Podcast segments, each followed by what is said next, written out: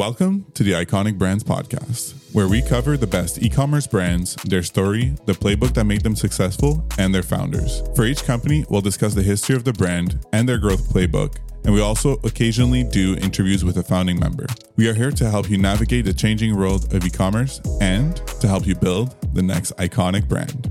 All right, guys, super happy about this week's episode. Uh, we're going to talk about Freshly, which is a company I know super well. Um, so back in my days as a VC, I used to work at a firm that was one of the main investors in Freshly called White Star Capital.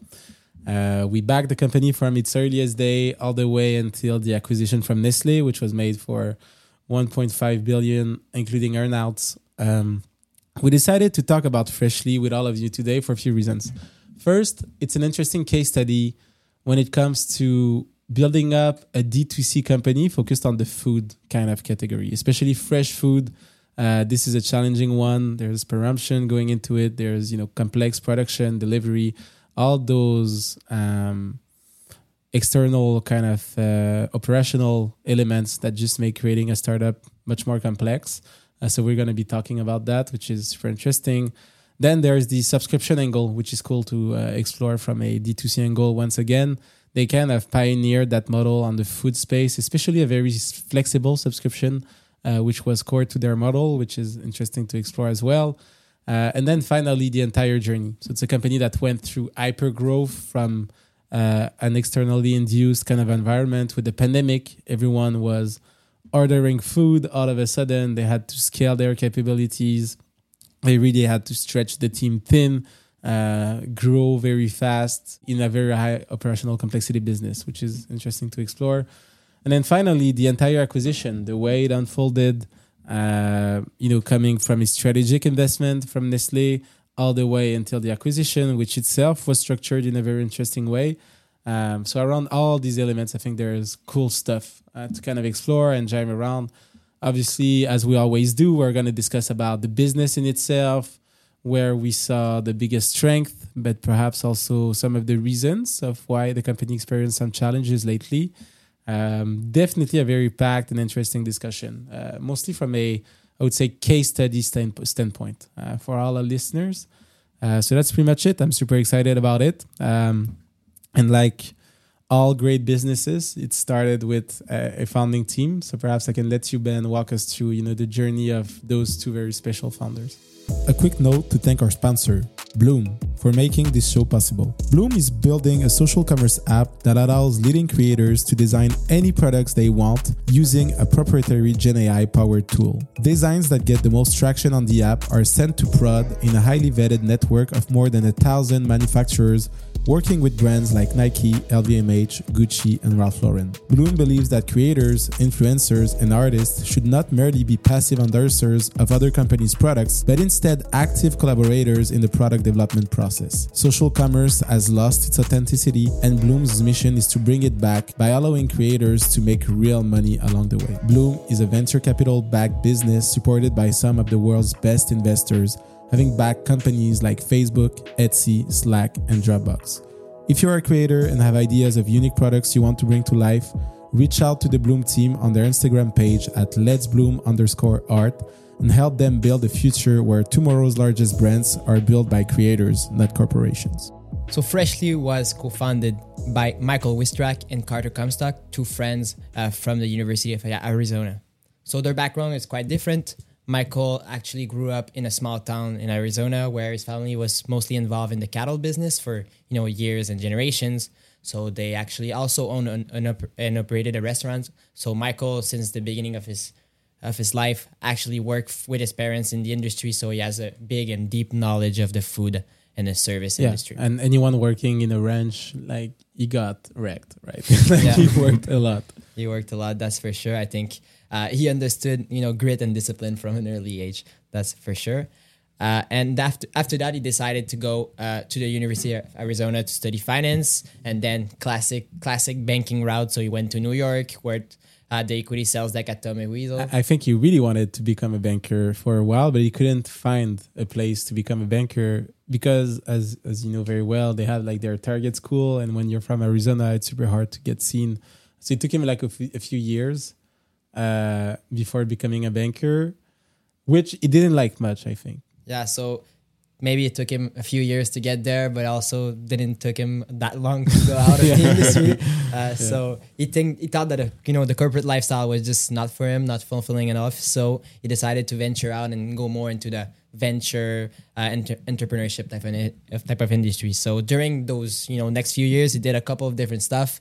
So from real estate to oil and gas, different kind of experiences and partnerships.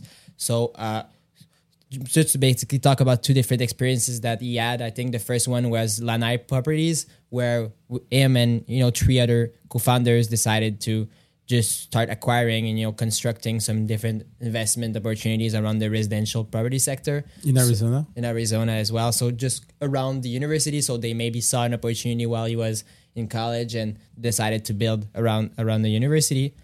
And then he also did an, an, another commercial real estate project, uh, which was more more around you know building gas stations and a restaurant as well. And finally, before starting Freshly, he decided to open himself, you know, uh, one of his restaurant called the Stakeout, which we're gonna be learning after that.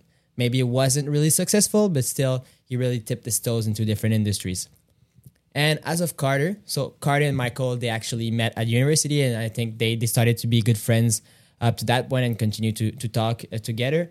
And Carter, he comes from a you know a different background, but finished university with you know a business degree as well. Had a passion for health and wellness, and he actually started working in biz de- biz dev after that. So really doing sales and you know helping companies company grow. Which And- I, I think like those skills at the start, especially for that, which I'll, I'll talk a bit more further down, but those sales skills are going to be like super useful for for the story. So I think it's it's a great choice that Mike decided to to work with Carter. Yeah, I think so. Mike really has the operational side and the finance, the finance, you know, background, and Carter on his side is really, you know, the the business focus and sales focus entrepreneur, which you you all you mostly need at the beginning of a difficult operational type of business like Freshly. I, I think the key thing as well when you look at like their journey as a as a pair uh, is that they were all kind of aligned on the vision of building something really big. Uh, which, when you think about founding teams, just being aligned on where you want to go is kind of the main thing. Uh, and they were not shy to put in both the time, efforts, but also resources. So you know, when it comes to like maxing credit card. Uh, and just doing whatever it needs to be done to kind of succeed. They were both there, kind of in, in the trenches, right? I think this is really where uh, the the pair and the duo kind of shine. It was like uh, two person that trusted one another, and were just kind of fully committed towards uh, building this company. Uh, and we'll we'll hear about it right in the first two years of the company. I mean, money was not growing on the trees. Uh, you had to be very crafty to kind of get that business off the ground. So I think this uh, pair uh, really had the mindset mindset it took to get it done. Absolutely, and I think that's that's a perfect segue to just give it up to UPL to just talk a bit about how the story actually played out and how they decided to launch Freshly. Yeah, no, for sure. So, kind of like what Ben said, one of Michael's ventures was a, a restaurant, and for this restaurant, it they wanted to have like a lot more customers coming in because there weren't as many as they would like, and so that's where they decided to focus on something a bit different. And that's where Mike actually just recently finished a sort of like diet where he felt a lot better just from listening to what his doctor recommended to eat. That's where it was really cool because he decided that with this winning recipe, he'd be like, you know, why not offer it to more people? And so that's where they started making healthy and affordable meals for the generic public. And that's where Mike couldn't obviously do it all on his own, right? So that's why he got Carter involved and they started working together. And that was really cool because Mike and Carter are actually the ones not only cooking it, but also delivering each of the meals, which was made out of fam- Mike's family restaurant in Phoenix, which is really, really interesting from my pers- perspective that they did it completely bootstrapped is is really cool. Yeah, I, I think they had like an underutilized asset with the restaurant, which was kind 100%. of sitting empty, you know, day in day out. And and when you say kind of available to the public, it's basically friends around him telling him, "Yo, you look good, man. What are you doing? You know, you lost weight, you feel energized." And he was saying, "Yo, I, I have this new diet." Uh, that a friend of the family kind of recommended to me, and, and it works well. And this is, you know, word of, word of mouth. Uh, it started to expand. And that's what I find cool because I feel like back in the day, one of the key pillars for Freshly is that it also has to be really tasteful and taste good. Where I feel like back in the day, lots of the people who th- like w- had the associ- the thought association of when it's healthy, it's probably not going to taste good. So the fact that they kind of like went across that, I think is really really good. Man, that's a great point. Like when you think about where we stand today when it comes to food, I mean, we all know that eating vegetarian food can be super tasty and uh, we all have vegetarian, even vegan friends around us. People are super conscious about what they eat. I mean, you know, we just ate together. We're a group of like four boys. We had like vegetables and eggs. I mean, I think people are a lot more conscious today about the nutrients that needs to go into food and how you eat. Uh, but back then in 2012, uh, it it wasn't the norm, uh, and Freshly was kind of pushing that trend a little bit forward. I you know that's a very good point. I think putting ourselves back 11 years, we realize just the way we consume and eat and and uh, prioritize our food has actually changed quite a lot. Yeah, no, absolutely. And then just to continue the the story, I think it's it's so cool to mention that kind of like how it started, as Joe alluded to, that he actually just sent an email to 100 people that were obviously his friends and families, and talking about kind of like what he was doing. And then that's where he got a really high conversion rate where he started his customer base out of those ones. And I think those customers were so believing in that vision that they actually invested 400K of their own money. Not all of them, but some friends and family in, invested that, which was really useful for them because during this time, it was like Joe alluded to again, once again, is that it was very difficult to find the money during this time. And off, they were basically living off the revenue and also the 400K that they raised for two years' time. Yeah. So that's how they basically kind of bootstrap the business. Uh, you know, it's always that friends and family around, especially if you're in Arizona and you don't have like such a, even today, like such a deep VC ecosystem. And uh, VC ecosystems, the way they work is that they take time to really develop. So you need to have first funds that invest in companies then these companies exit, have success, and then you have ex members of these companies that either become angel investors or go on to launch their next businesses. So it takes time. Uh, and back then in Arizona, there was just like nothing. So if you wanted to raise capital to kickstart a business, mm, you know, unless you move, it needed to be kind of friends and family driven, which they actually did. Uh, and 400k, you know, is not a lot, no. especially in a operational business where you not only have you know software development costs when you think about the traditional startup you actually need to buy food right? And then if like there's food that goes bad as well. So there's absolutely there's a whole bunch of costs associated with that. And last little point that i wanted to mention is that i thought it was also really cool that they were delivering it as they could get like feedback directly which is where they actually ended up making 128 different meal options uh, that they were selling before yeah, they they they raised their their Series A. But after that, they scaled it down exactly. Yeah, which is important, which is something important that we'll we'll discuss in the playbook as like good business practices. Um, but yeah, and I think after those two years, they just started to see that they were getting a lot more demand for and so much positive feedback that that's where they decided to to scale it at a different level. Which yeah, no, super cool. So I think like to retrospect just on like the origin story of the business. Um, you basically have two friends like very committed with the same vision uh, starting off with a personal problem which was i need to eat better because i'm taking weight.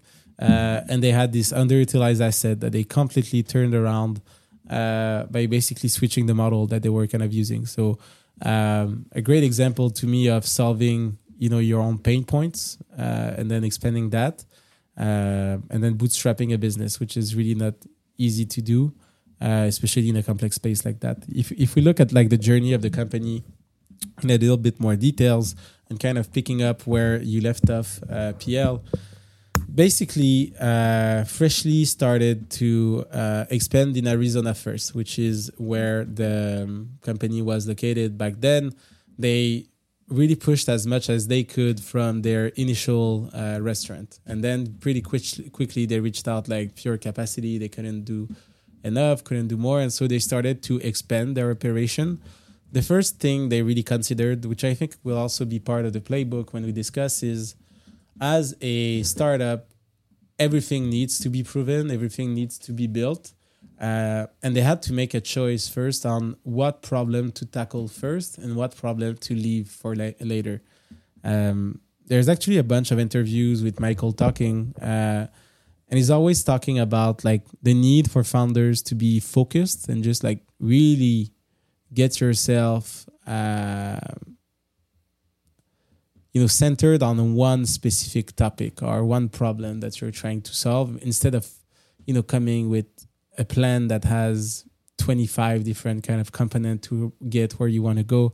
And so to them, the first challenges, first challenge they needed to solve was how to make good recipes and good food, food that people would actually like to order again and again. You know, a level of quality that would create um, a level of recurrence in the purchase. And also, there was kind of a technical challenge because you had meal kit companies back then, which is basically delivering you the components to cook your own food at home uh, but to them, this really was not the purpose of Freshly. Those were guys that hated to cook. They didn't want to cook. They just wanted to eat something. But then the alternative, when this is what you want, it's re- refrigerated food, you know, super high sodium, like bad, bad quality elements. So how can you have the best of both worlds with quality ingredients, fresh, and you don't have anything to cook? Uh, and this is kind of the challenge they wanted to tackle in the first place. You know, when can we make that possible? And this means that another challenge, which is all the operations and logistics. How do you get that delivered to different places? Uh, was a problem to be solved, but not the one that they solved directly. So what they did was actually partner with FedEx uh, as kind of their uh, delivery partner for everything related to the meals they were kind of prepping, and this was a huge accelerant for the business because right from the get go, you start with uh, shipping capabilities uh, that basically expand kind of na- nationwide. Uh, this is not what they did. They went by growing, you know, mostly state by state, uh, but having kind of leave left that problem for later on. To me, is a is a very interesting things to note when you when you hear about Freshly's kind of journey, especially for you know aspiring founders or founders that listen to us right now. Uh, there's always going to be challenge and you need to be tackling the right one at the right time. And then as you grow you kind of take more and more and more and more. This was a team in Glossier as well we, which we kind of explored. And kind of like you touched upon is kind of like accepting the fact that you're really really good at one thing and like fedex is good at another and accepting that like they'll be taking responsibility on that front yeah like a hundred percent all right so next part in freshly journey was the beginning of what became a very long and fruitful journey of fundraising capital to bootstrap the business. All right. So, as we said, they raised kind of their um, first 400K from friends and family. Then it became time to kind of accelerate and scale things. They were getting enough traction in Arizona. They felt that expanding was kind of the right move to make. And so they raised their second round, uh, which was a $2 million round well, 1.5 million round if you want to round it up in 2015. So we are now three year post launch of the business. They've lived off, you know, revenues, very small team, uh, a small friends and family round, and now they're raising this seed round after kind of three years of being in operation. 1.5 million is not a whole lot uh, of money, especially in a business like that.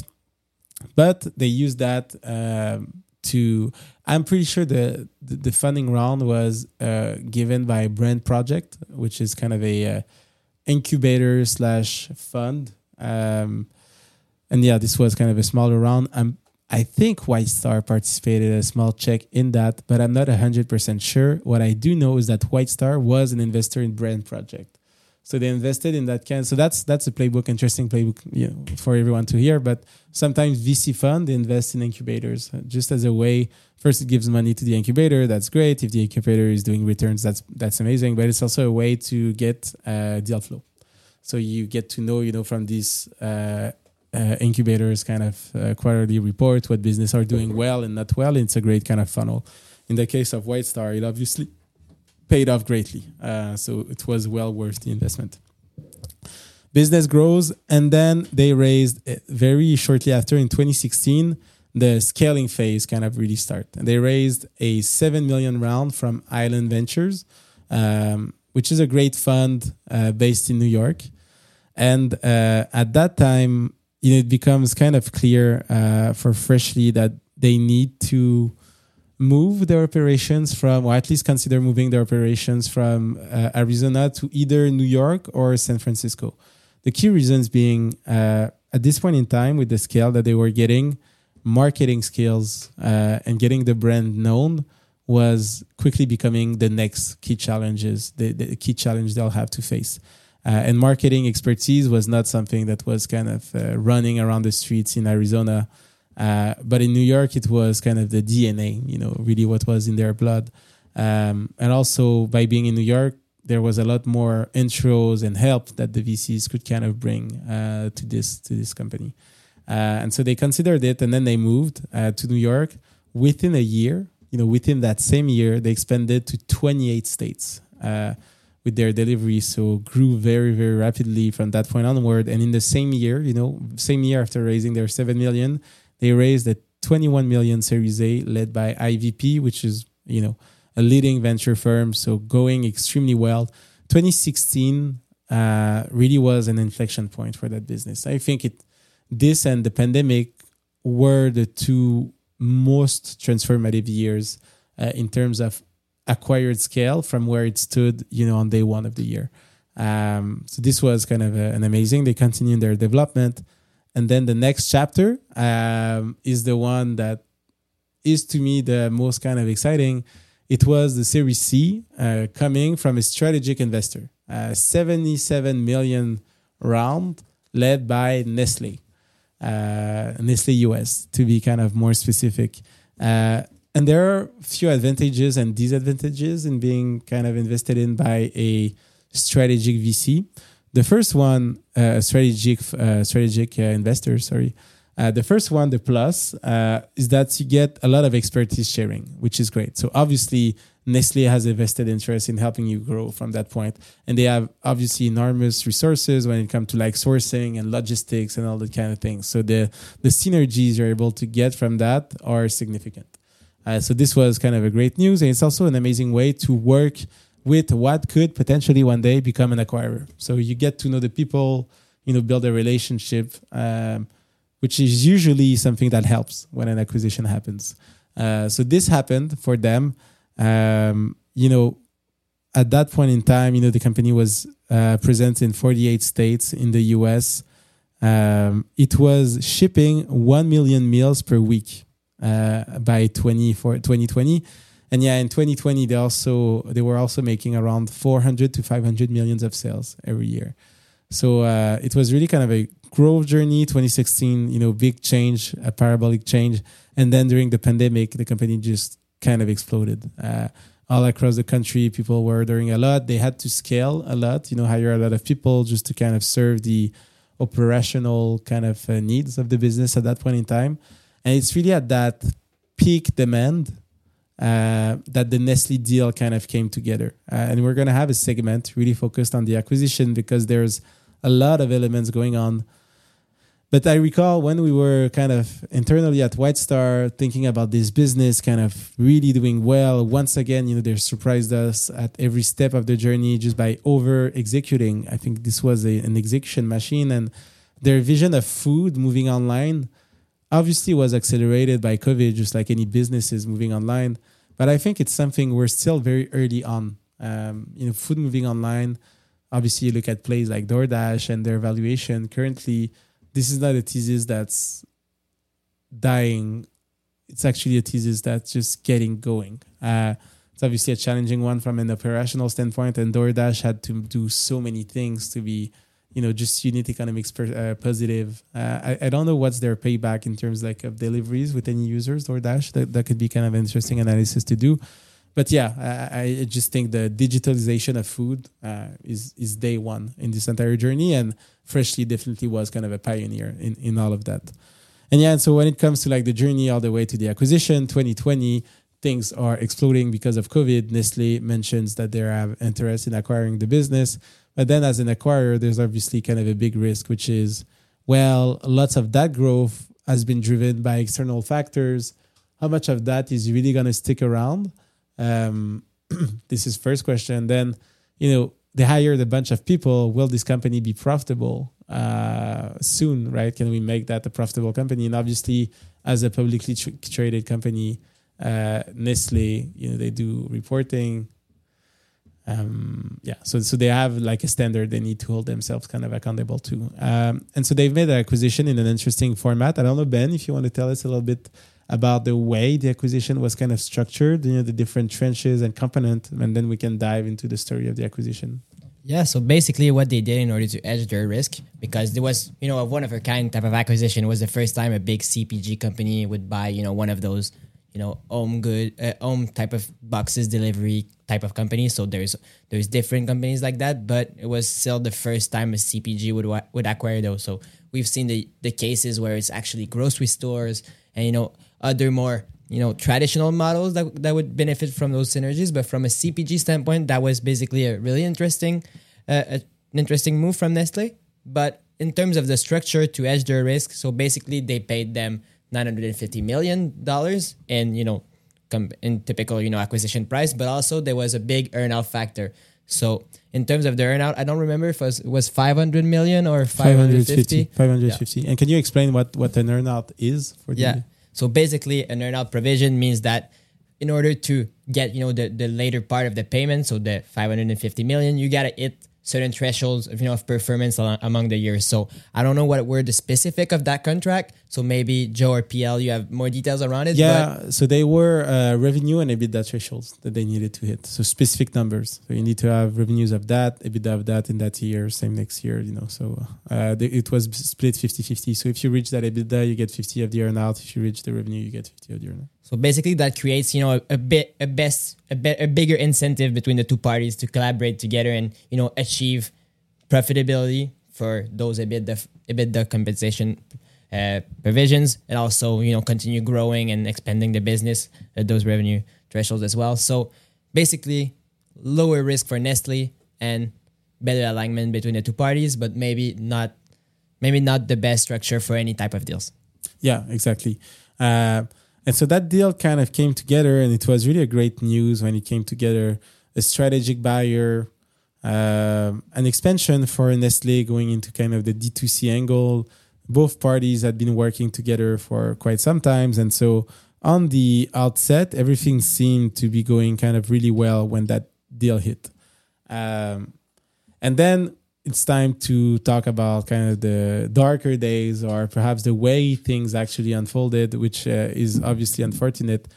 But basically, post that acquisition, it became very hard for Freshly to operate within uh, the uh, castle of Nestle. Interestingly, uh, there's actually been a lawsuit announced, uh, I think, about a month ago, a little bit more than a month ago, where the main investors of Freshly, including my uh, prior employer, White Star Capital, sued Nestle, saying that they owe them uh, a um, an earnout payment, which they hadn't done. And the kind of argument behind that is that Nestle didn't allow uh, Michael Wystrach to pursue his growth objective as he, you know, would have intended to, and they actually kind of ex- escorted him out. So didn't even give him the chance to earn the earnout. And this is a, a comment that was kind of a, you know, backed by someone close to the matter uh, inside Nestle, which was, you know, every inquiry or budget that Michael was doing was kind of blocked by by Nestle.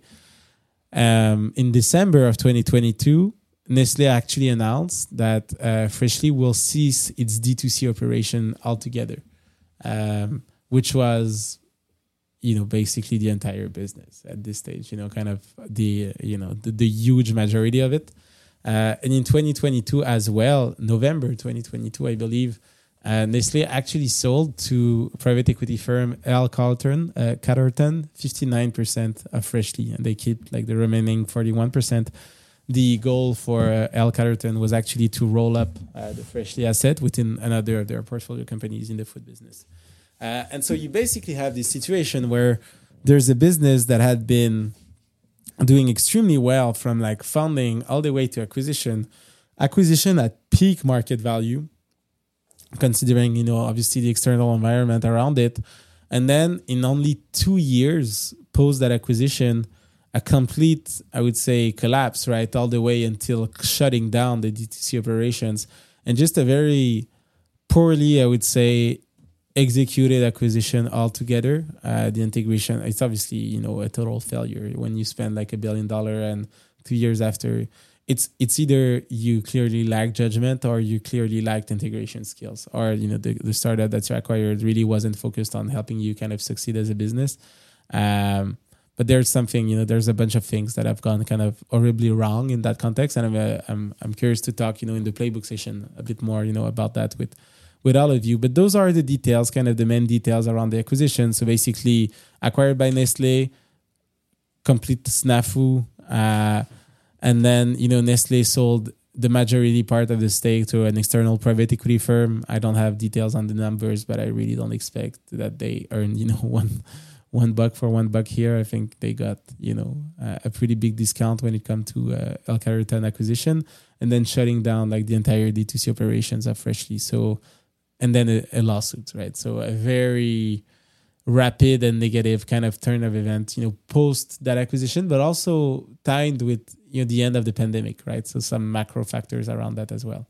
For me, I for me it's from a financial standpoint, it's a really good acquisition when you look at it from you know the sell side perspective. So for the VCs and the founders themselves, so they timed it perfectly with the peak hype in that in that market and valuation, which were really high, and money was just flowing from the sky because of low interest rates. So they actually, you know, even that 950 million that they they raised without the provision was actually maybe more than what the the company was actually worth two years l- later for that those same you know those same operation and fa- facilities that they had. So it was basically a brilliant and brilliant timely sell sell, but at the same time, from Nestle perspective, it was you know a one of a kind acquisition. It was also it was also something that was really confusing for people in this industry and you know sell sell side analysts who were covering Nestle at, at the time because it was not the same model for a publicly, you know, CPG type of company that is, you know, followed really meticulously because of their profit margins and the fact that they spend really low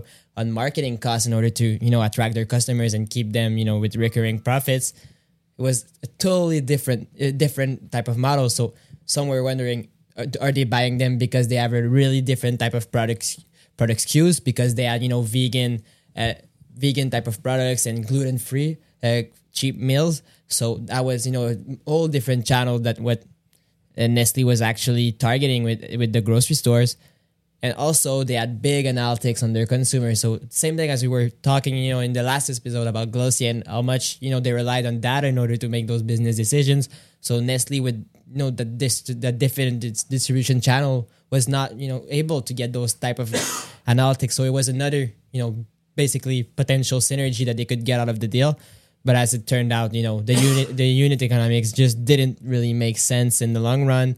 Was just dilutive for for Nestle in terms of value accrual. Profit margins were not were not you know long term and sustainable sustainable in the long term. So basically, that product incrementality was was just not enough, right? I think it's a really interesting point that you covered uh, from Nestle's perspective because I think that maybe something that they were looking is that if like with pandemic and stuff like that were to extend, they would have also like a kind of a younger brand image, but also that channel of going directly to customer. Which I think that right now, with like especially for Nestle, with like water balls are a huge seller for them. They those are for customers that go in stores, right? There's not really a delivery for that. So yeah, there's definitely lots of perspectives that Nestle could have gone yeah. for to buy, but and look, Nestle is like a 270 billion dollar company one billion dollar acquisition is like three percent of their market cap. I mean, to explore a new channel with like a growing company, it's a bet for them. I mean, they can definitely stomach it. Mm-hmm. Obviously, a bad bet, as we know, as we've seen. I think it was a badly integrated bet. I, I, I remain convinced that Freshly is a good business, um, very well ran, very well executed. Um, I think it was not but with the type of freedom for the funding team that would have helped them, you know, continue to scale the business once acquired. Uh, you know, we recall from the investment banking days, and Michael said, you know, he wasn't a corporate guy. Uh, obviously, after running his own business, you know, at that scale for so long, entering in a very corporate type of environment, I think was a recipe for you know the results that we saw unless unless he would have been provided with the type of flexibility that made him successful I think there's a big culture component whenever there's an acquisition, and you know, people on both sides will that say that culture alignment was there, but when you look at the results, obviously something wasn't. I think both of your opinion are true, and you know, part of the reason why it didn't work, but also you're neglecting one of the biggest factor, which which is that the the environment just completely changed in two years. So we were talking about peak, you know, demand for that type of offering in the market in 2020. so sales were through the roof. Actually, customers were still working at working at home, so eating those meals for lunch. So 50% of the of the of the demand coming for freshly was actually for lunch meals. So not for the same type of demand that you know usually you know boxes that you cook yourself are for more or mostly for the dinner. So it's a different kind of market. So whenever you go back to work, just you prefer to just go out with your buddies and your coworkers and get lunch. So there's just no demand anymore. You don't want to pay subscription for something that you receive every single week. So there's just no stickiness to that, and the environment just completely changed in a matter of years. Look, my, my take on this is when you make an acquisition, you either make that acquisition to generate cash over the next like two years, or are you building because you think this becomes a you know platform, a franchise for the next ten years? Food moving online, we're just getting started with that entire trend. Like this is new. I think what ten percent max, five percent of total food is bought online in the US. I mean, if you believe that this number will triple or quadruple over the next decade which I surely believe it will at least double. Then with Freshly, you have a franchise where you're you have a brand, you have a network, you have a customer kind of uh, loyalty that you can leverage to tackle that market. I mean, if you tell me, oh, look, the company was supposed to grow and actually shrink by 30% every year because the pandemic stopped, I will tell you, well, are you surprised? You know, what did you expect coming it coming it with the coming in with that acquisition? I mean, it's obvious, but it's only two years after the moment where you bought the company. If you really want to build out a franchise, you need, especially as a strategic investor, having you know such a big war chest, you need to have bigger conviction in the long term thesis because otherwise you just made it. So, um, for example, okay, I don't know if it's the best example, but I'm going to share it anyway. If you play poker, and you receive your cards. Uh, and then someone raises, and then you pre-flop, and then you call, and then someone raises again, and then you fold. So why did you call the first raise? I mean, oftentimes if you fold pre-flop and the raise was not that significant, I'm not talking about an all-in, it's because you didn't have the conviction in the first place to go and see the flop. You need to be judgmental on where, where you're going to put your limited chips. Uh, and in that case, when I actually follow when someone raises, I usually have the conviction to go at least see the flop and see what's out there. In my perspective, they invested in that business in 2020. 2022, they shut down the D2C angle, meaning that perhaps they should have not made that investment in the first place if after only two years of challenges, they're not willing to kind of double down behind this vision. I don't know if the poker you analogy. you got to remember that in 2020, Nestle had no choice but to go on an acquisition spree. So they did they acquired actually like multiple firms at the same time because their water business was actually going way down uh, because of the lockdowns across the world. So to you know cover that gap in revenue, they had to buy with the cash reserves that they had. So they actually you know uh, bought 4.1 billion of you know their local currency in uh, in Switzerland of you know businesses. So it's it's actually not just freshly as a you know a big fish in the water of the the big acquisitions that they did. Yeah, again, I'm sure you understand that this is a bad strategy, right? You don't buy businesses because your core business is going down. You buy businesses because they're great businesses and you want to have them. Uh, you know, buying businesses is not a defensive move against your core operations not going well. This is, you know, just recipe for burning money like they did. Um, oh, um, my I'm not selling any bottle of water. I'm gonna buy this D2C company in the States for one billion dollar. Like what's the rationale, right? Yeah, but at the same time, at that time in 2020, people were valuing, you know, on based on revenue and not profits anymore, on long term, you know, potential and those kinds of businesses like Freshly were actually giving value to the firm. So may, maybe they their stock price benefited from that for a few years until you know actually people understood that the operations were going down. But but at the same time, I, I agree with you that like if you're gonna buy something, might as well cherish it, right? Where if you see that it's going down after two years, don't just kill the business, but actually try. Like if you've invested a million, might as well invest a little bit more just to see maybe and like pivot the company to see if there's something there. But then again, at the same time, with big companies like Nestle, sometimes just calling the the loss is sometimes the way to go. Yeah, I, I think failing fast has some value. Um, I think it's fine to pull the plug when things are not working, like uh, you know, not having a money burner. Like all of this makes sense to me. What I'm saying is that this was obvious; it will happen. hmm Like, are you surprised really that the customer base eroded after COVID? Like, who? It was obvious that this would happen. If you didn't have a contingency plan made for that scenario when you made the acquisition, while you're sleeping, right? Obviously, this was going to happen. Um, so yeah, I, I, I just think this was kind of uh, unfortunate, and obviously now with the lawsuit, you know, we'll see, we'll see where all of that goes.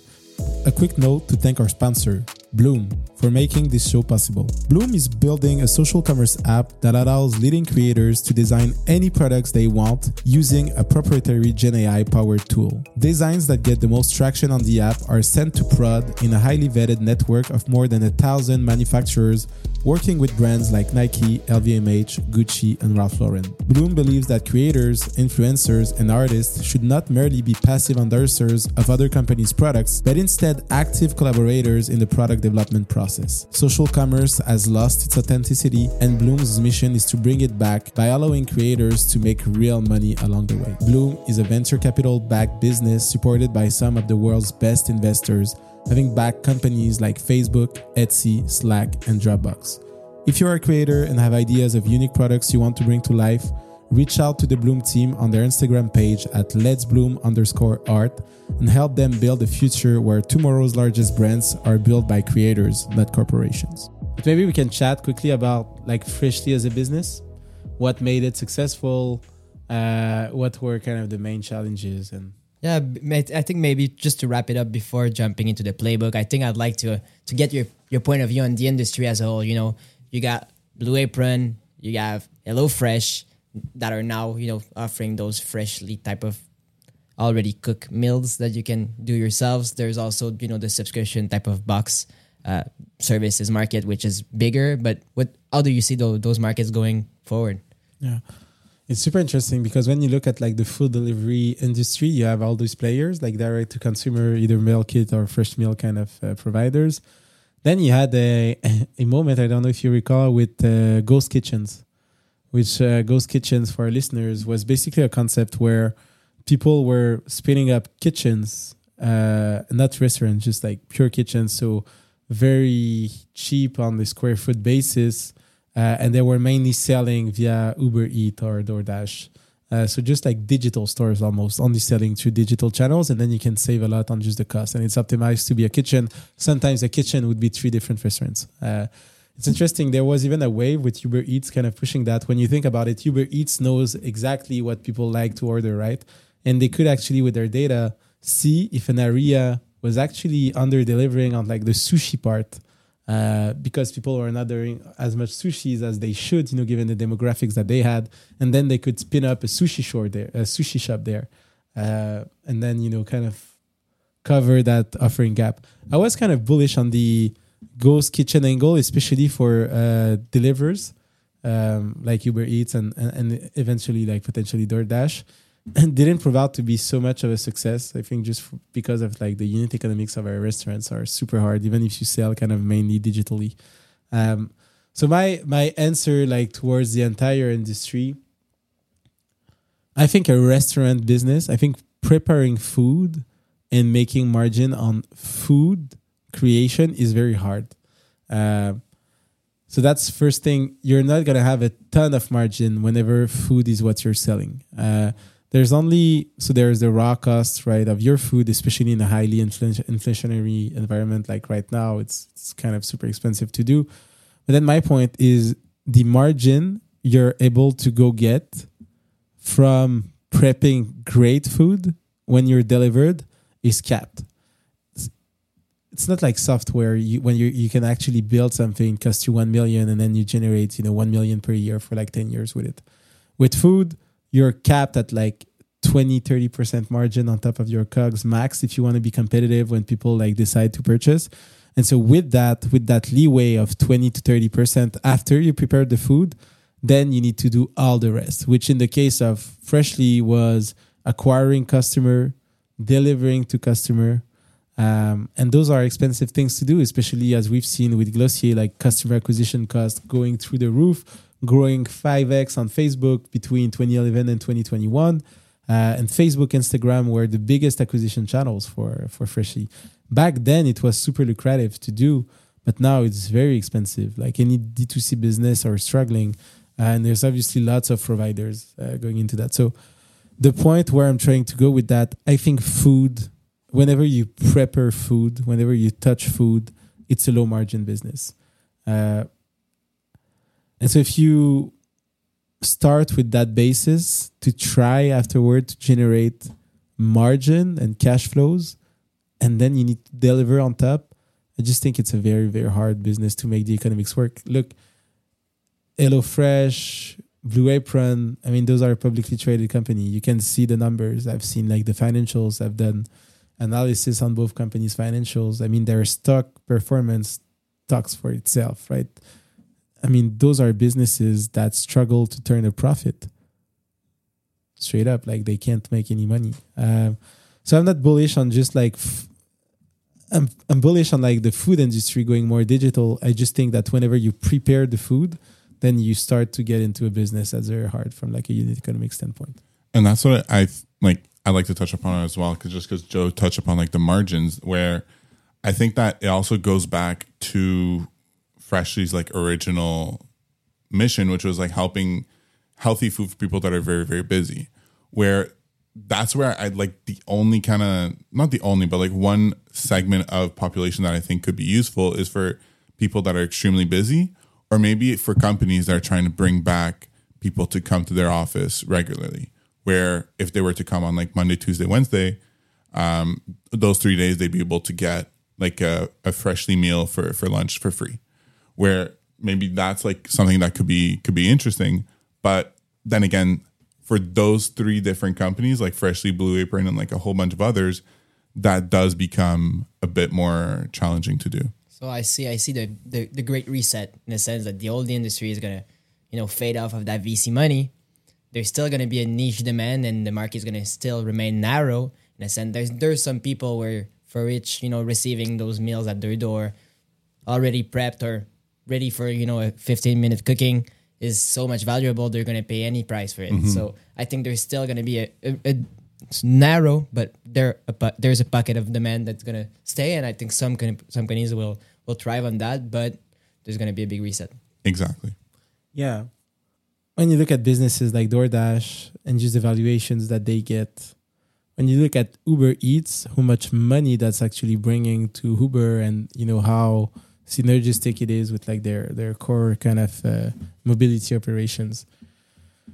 I mean, there is definitely a future, a very sunny and shiny future when it comes to like the future of food tech.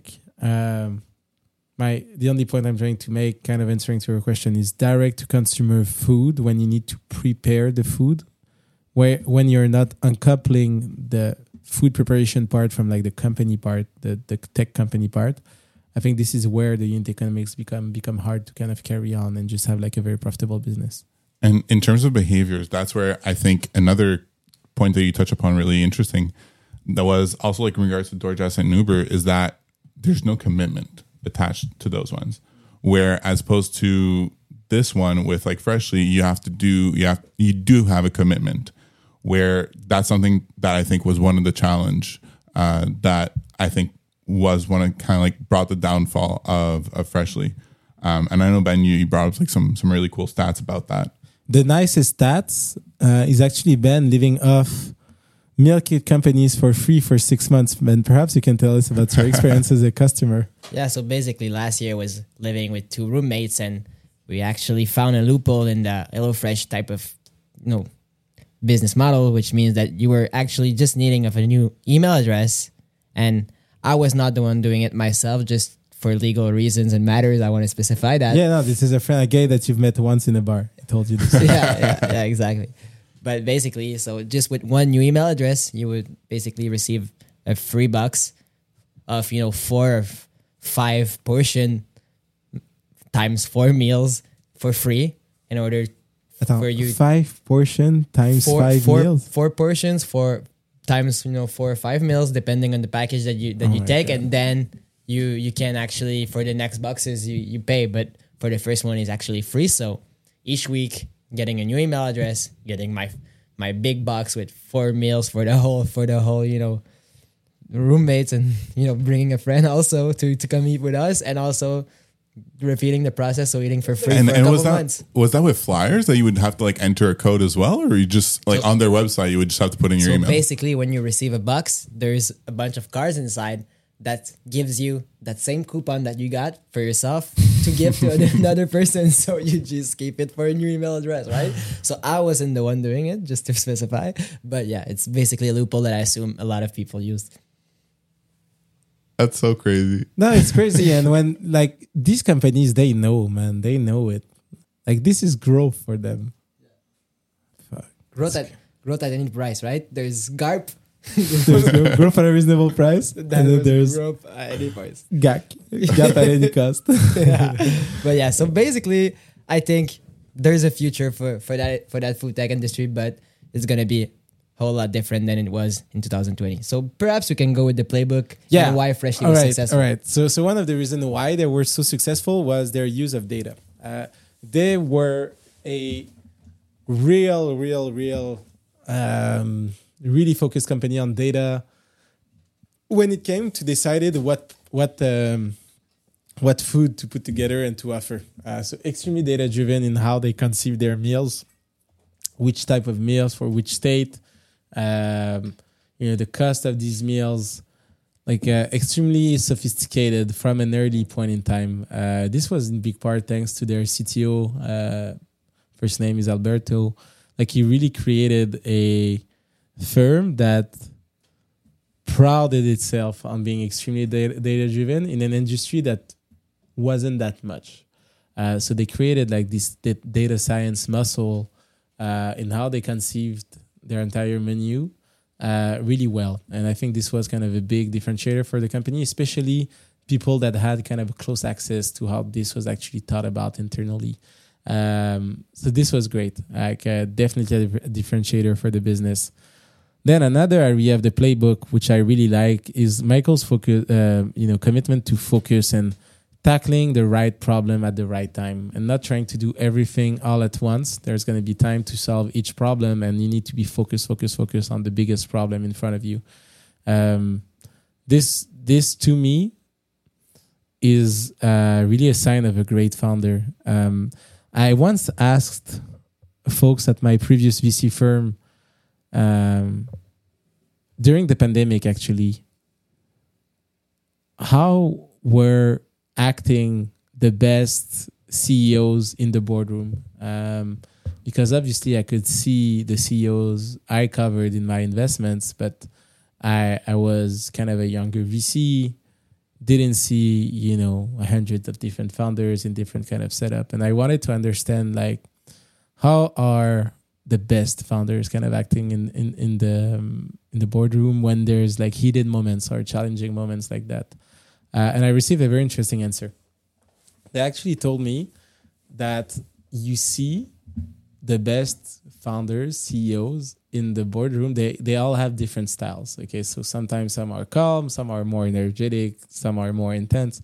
But they say the people that they bring when that with them when they hear the founder ceo kind of talk and share what needs to be done they all look like as if they were ready to go to war or just like they were listening and and following and agreeing what the founder was actually saying so you can see the the leadership skills transpire in how the other kind of close member of that team react whenever that person is talking about the plan and they said michael is the best they've seen you know that, that person i asked. Said whenever michael was talking there were members of his team in the boardroom. And you could see that what he was saying was the plan and that people would do the plan you know no matter what. Like they were kind of committed and aligned behind that. And i thought this was an interesting angle because everyone has this different style that's true. But that leadership skill kind of core leadership capacity to uh, make people feel involved in that mission and following you uh, i never thought about actually look, looking at it this way uh, it resonated with me when they said that i think that's something i remember that's a cool cool way to think Yeah, about it it. also aligns with one of the big segment that I would be mentioning a bit later, but I can go through it right now. But basically, the company DNA and the structure was for me one of the big differentiator for which Freshly actually worked. So, uh, like you said, Michael actually established a cult, like a culture was really people driven and mission driven. So everybody was aligned toward the same mission and same, you know, uh, you know, compensation at the end for the company to work, right? yeah.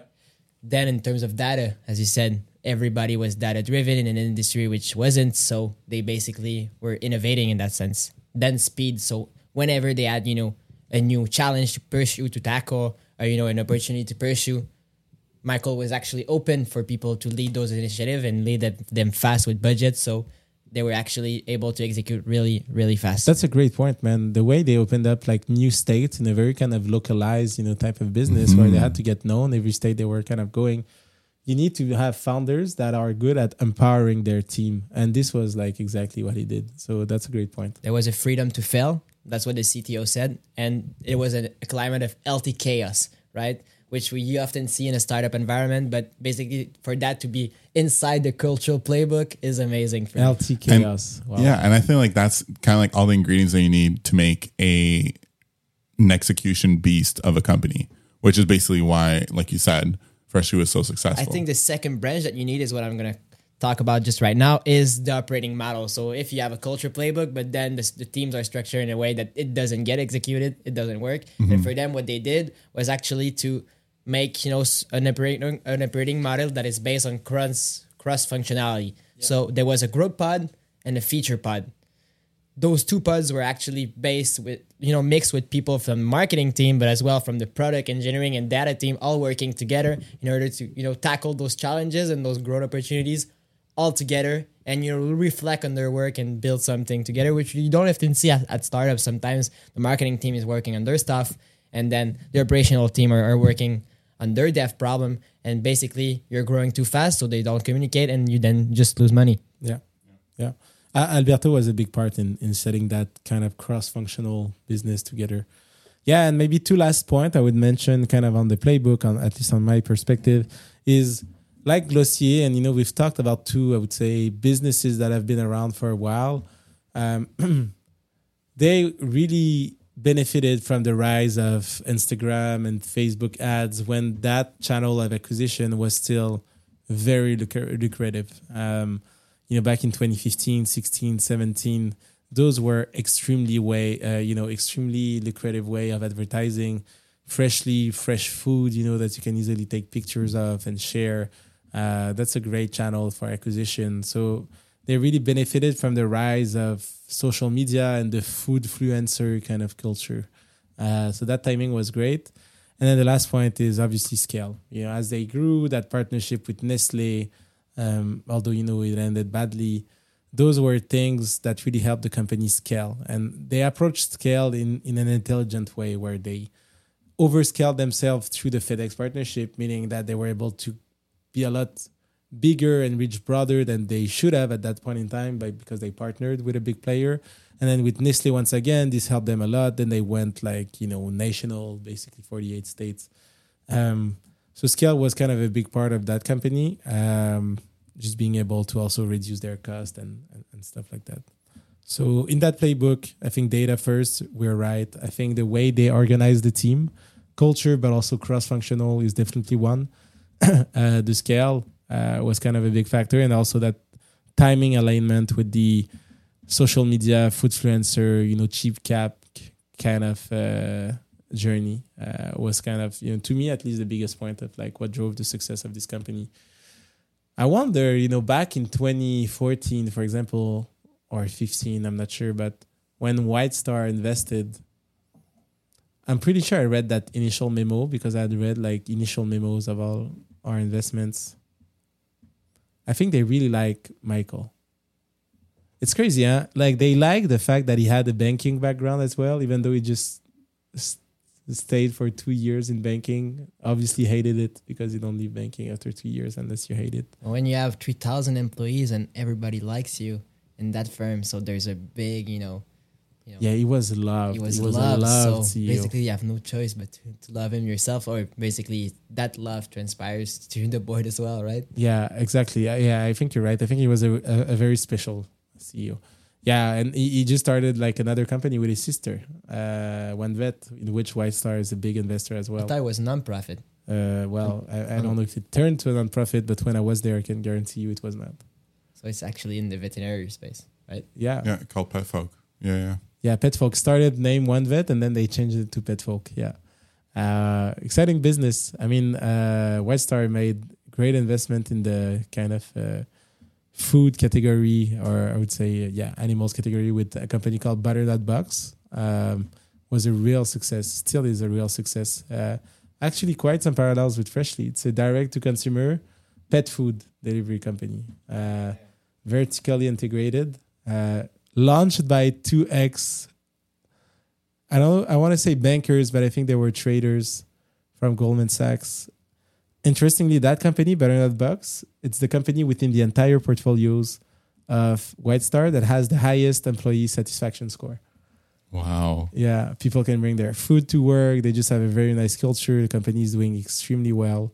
Um, I think this big type of operational business, when you have founders with like a, a strong math background or just you know numbers driven, it helps uh, because it's all about the numbers, right? How much you're so you need to be kind of uh, well versed with this. Especially for like high growth and kind of like with the D2C aspect, like you mentioned. I feel like those people are also very logical and like can take all the different steps in order to make the D2C really happen. Absolutely. And I, I think Comcast is always going to stay in the space, in the D2C space. So he's now an angel and a venture partner in a lot of funds and a lot of firms. And he's also like backing the best out there of D2C companies. So they're going to continue to use their expertise for the good of, of the industry. So maybe for your next venture, they're, they might be, they might be there. Maybe there, yeah. All right, guys, it's a wrap. Uh, it was super cool talking about this company's journey. Um, sad ending for a great company, you know, that has done a lot of great things. I'm curious to see what the ending is going to be for uh, personal financial reasons.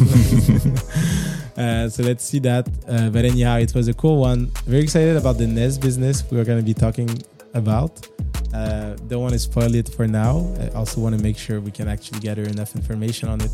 Uh, but if we do, I think it's going to be an amazing chat. Uh, so this one was really cool. Uh, company, as I said, that I know well, uh, walked us through the evolution of the food space and the digitalization of it. Um, and yeah, that's pretty much it. Thanks, Ben. Thanks, Bill. Awesome. Thanks so much. Bye. Ciao, ciao.